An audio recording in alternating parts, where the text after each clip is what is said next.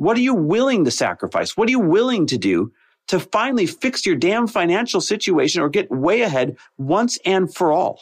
You need two tools to become financially comfortable, to become financially abundant the shovel and the level.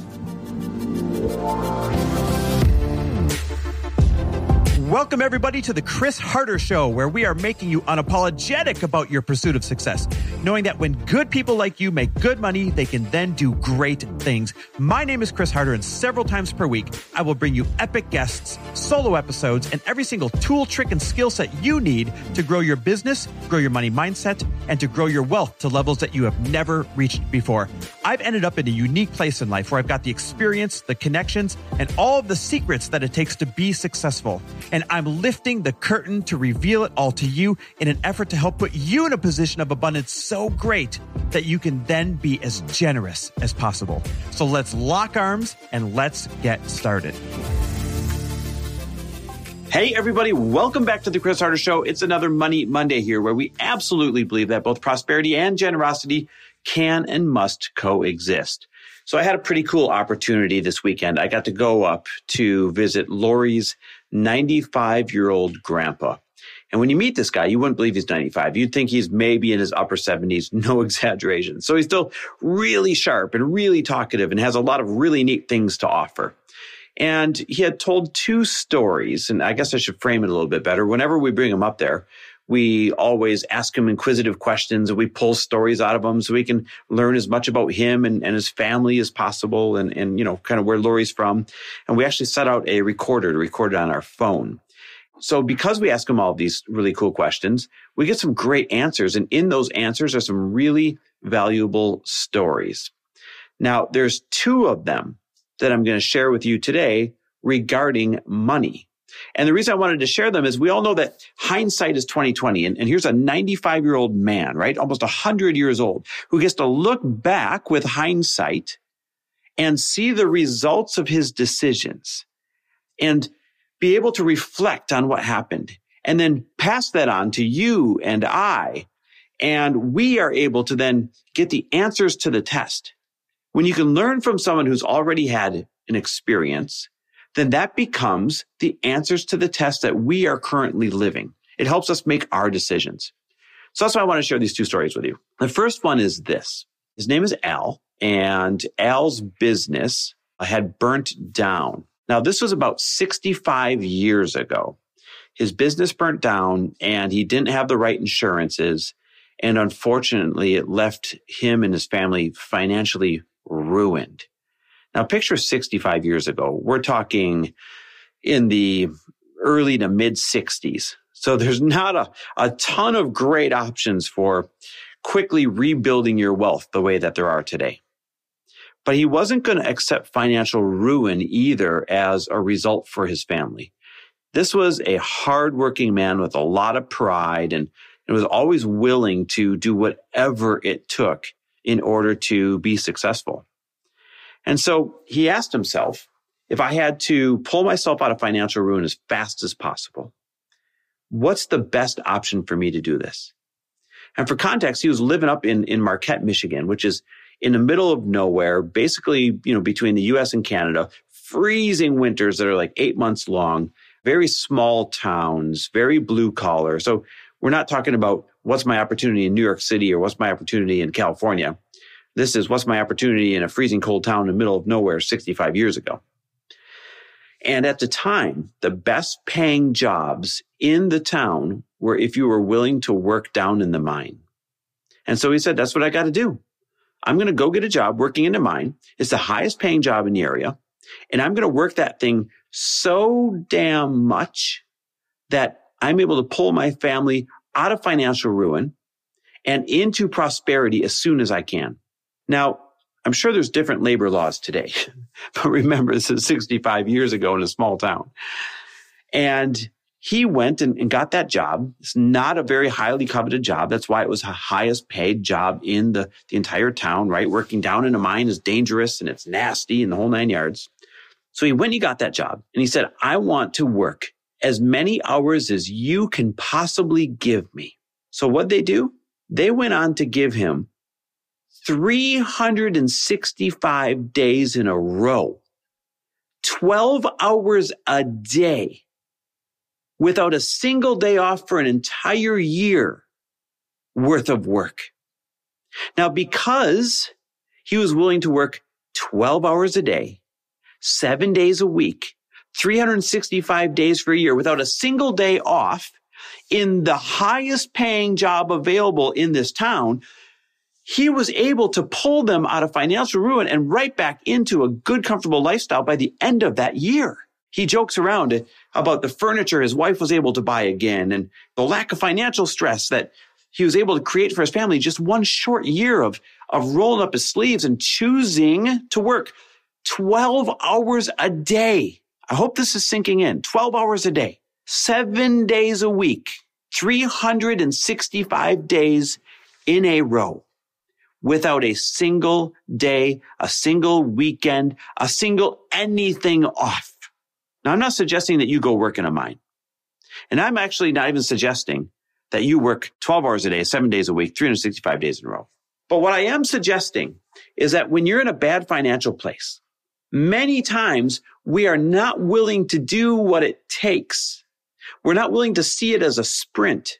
We're not willing to realize that one year of not being so happy could set up all the rest of our years forever. Imagine in today's society, if you did what it took for one year to make an extra 50 grand and then just let it sit there for 40 years compounding. Imagine if you did what it took to make an extra 100 grand and invested it properly and let it sit there and grow over 20, 30, 40 years. Imagine how you'd set your family's future up forever by doing that. One tough year of sweating it out. Imagine what you could do with any kind of focused financial sprint. But how bad do you want it? Are you living in the comfort crisis, like the book that I've been reading recently? Or are you willing to roll up your sleeves and, and take the punches for one year straight, like Al did, in order to, to pull himself out of financial ruin and into absolute abundance? They ended that year in absolute abundance. It set them right back up for the, for the rest of his life. So how bad do you want it? What are you willing to sacrifice? What are you willing to do to finally fix your damn financial situation or get way ahead once and for all. You need two tools to become financially comfortable, to become financially abundant. The shovel and the level. The shovel is what Al did. He went out and he shoveled as much damn money as he could into the back of his pickup truck, seven days a week, 12 hours a day, 365 days in a row. The shovel is your income earning tool. How much money can you shovel into your bank account with some hard concentrated effort? The level is the other tool you need because you can't out shovel bad financial habits. The level is learning how to budget. The level is learning restraint. The level is making sure that you have balanced out your budget, that you know where this money is going intentionally as you shovel it and shovel it and shovel it and shovel it into your bank account. Those are the two tools that Al used 65 years ago to pull his family out of financial ruin after a fire and into absolute abundance. The shovel and the level. Are you willing to go out there and shovel your ass off and make sure you're using the level to stay balanced? That was the first great lesson that he gave us. The second great lesson was this. We asked him, what was one of your biggest regrets? You, know, you get to look back on 95 years. What do you wish you would have done differently? And he knew the answer immediately. He said, you know, the one thing that haunts, still haunts me today, I had an opportunity about 65 years ago, right around the time that this was happening. Matter of fact, it was right after he pulled him, his family out of financial ruin and got some money. Said about 65 years ago or so, I had the opportunity to buy 650 wooded acres for just $16,000. Imagine buying 650 acres for just $16,000. But instead, I took that $16,000 and I built a house with it. Now that house just sold ironically a couple months ago. And that $16,000 home that he built because His wife wanted a good home, and that's understandable. And he wanted to provide a good house for his, his family, and that's understandable. And this is the beginning of, you know, the banks selling all the propaganda around homeownership is your best investment. That's understandable. But because he chose, and this is his words, to spend that $16,000 building that home, instead of that same $16,000 buying that 650 wooded acres, he lost out on millions and millions of dollars. You see, that home just sold a couple months ago for 240 grand. And he said, Hey, that's impressive, right?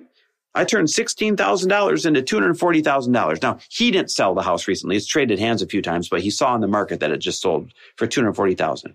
He said, except that same $16,000 had I bought all of that wooded land, that 650 acres, it'd be worth over $6.5 million today. Here's the importance of that lesson. Don't give in to the luxuries before you've truly earned them. Or you could say, sometimes you got to make a hard choice of delayed gratification. He could have built that home a couple years later. Sometimes you got to make a tough choice of delayed gratification in order to risk it all and invest it where your gut's telling you to invest it. Listen to your intuition. Open your eyes and say, where should I be putting my money right now instead of something like my house that I live in? He could have rented a couple more years. He could have found a great place to live without building that $16,000 home that would, had he bought the 650 acres, be worth $6.5 million today. Those were two great financial lessons that we got out of many, many lessons when we got to visit with Al. 95 years of, of wisdom, Lori's grandpa. Now, I hope I get a lot more years of, of going up and having these conversations with him. We do it every single year intentionally. We put it on the calendar. We make sure it happens. So I hope I get a lot more years of this wisdom shared with me. But if not, I wanted to at least share that wisdom with you. Some of you will take it. Some of you won't. But for those of you that do, imagine the enriched life that you can truly live by using the answers to the test of someone who's already been there, done that. Thanks for listening. Always love and appreciate you. And don't forget, if you want me to keep you financially focused, I'll send you a positive money mantra every single morning. Just text me the word daily to 310 421 0416. Totally free, no strings attached. It's just my act of service. I've been doing it for a year now, and thousands and thousands and thousands of you get it every single morning. I love your responses. You want me to text you a positive money mantra? Go ahead and text me the word daily to 310 421 0416. Thanks for listening. Thanks for listening. And if you loved this episode and know of someone else who is as successful as they are generous, please pass them on to me. It would mean the world to me if you help me get this cause and this message out to as many listeners as I can. So please, if you liked what you heard, it goes a long way if you take 30 seconds and leave me a five star review and share this with your friends. I'll be forever grateful. And until the next episode, cheers to your success.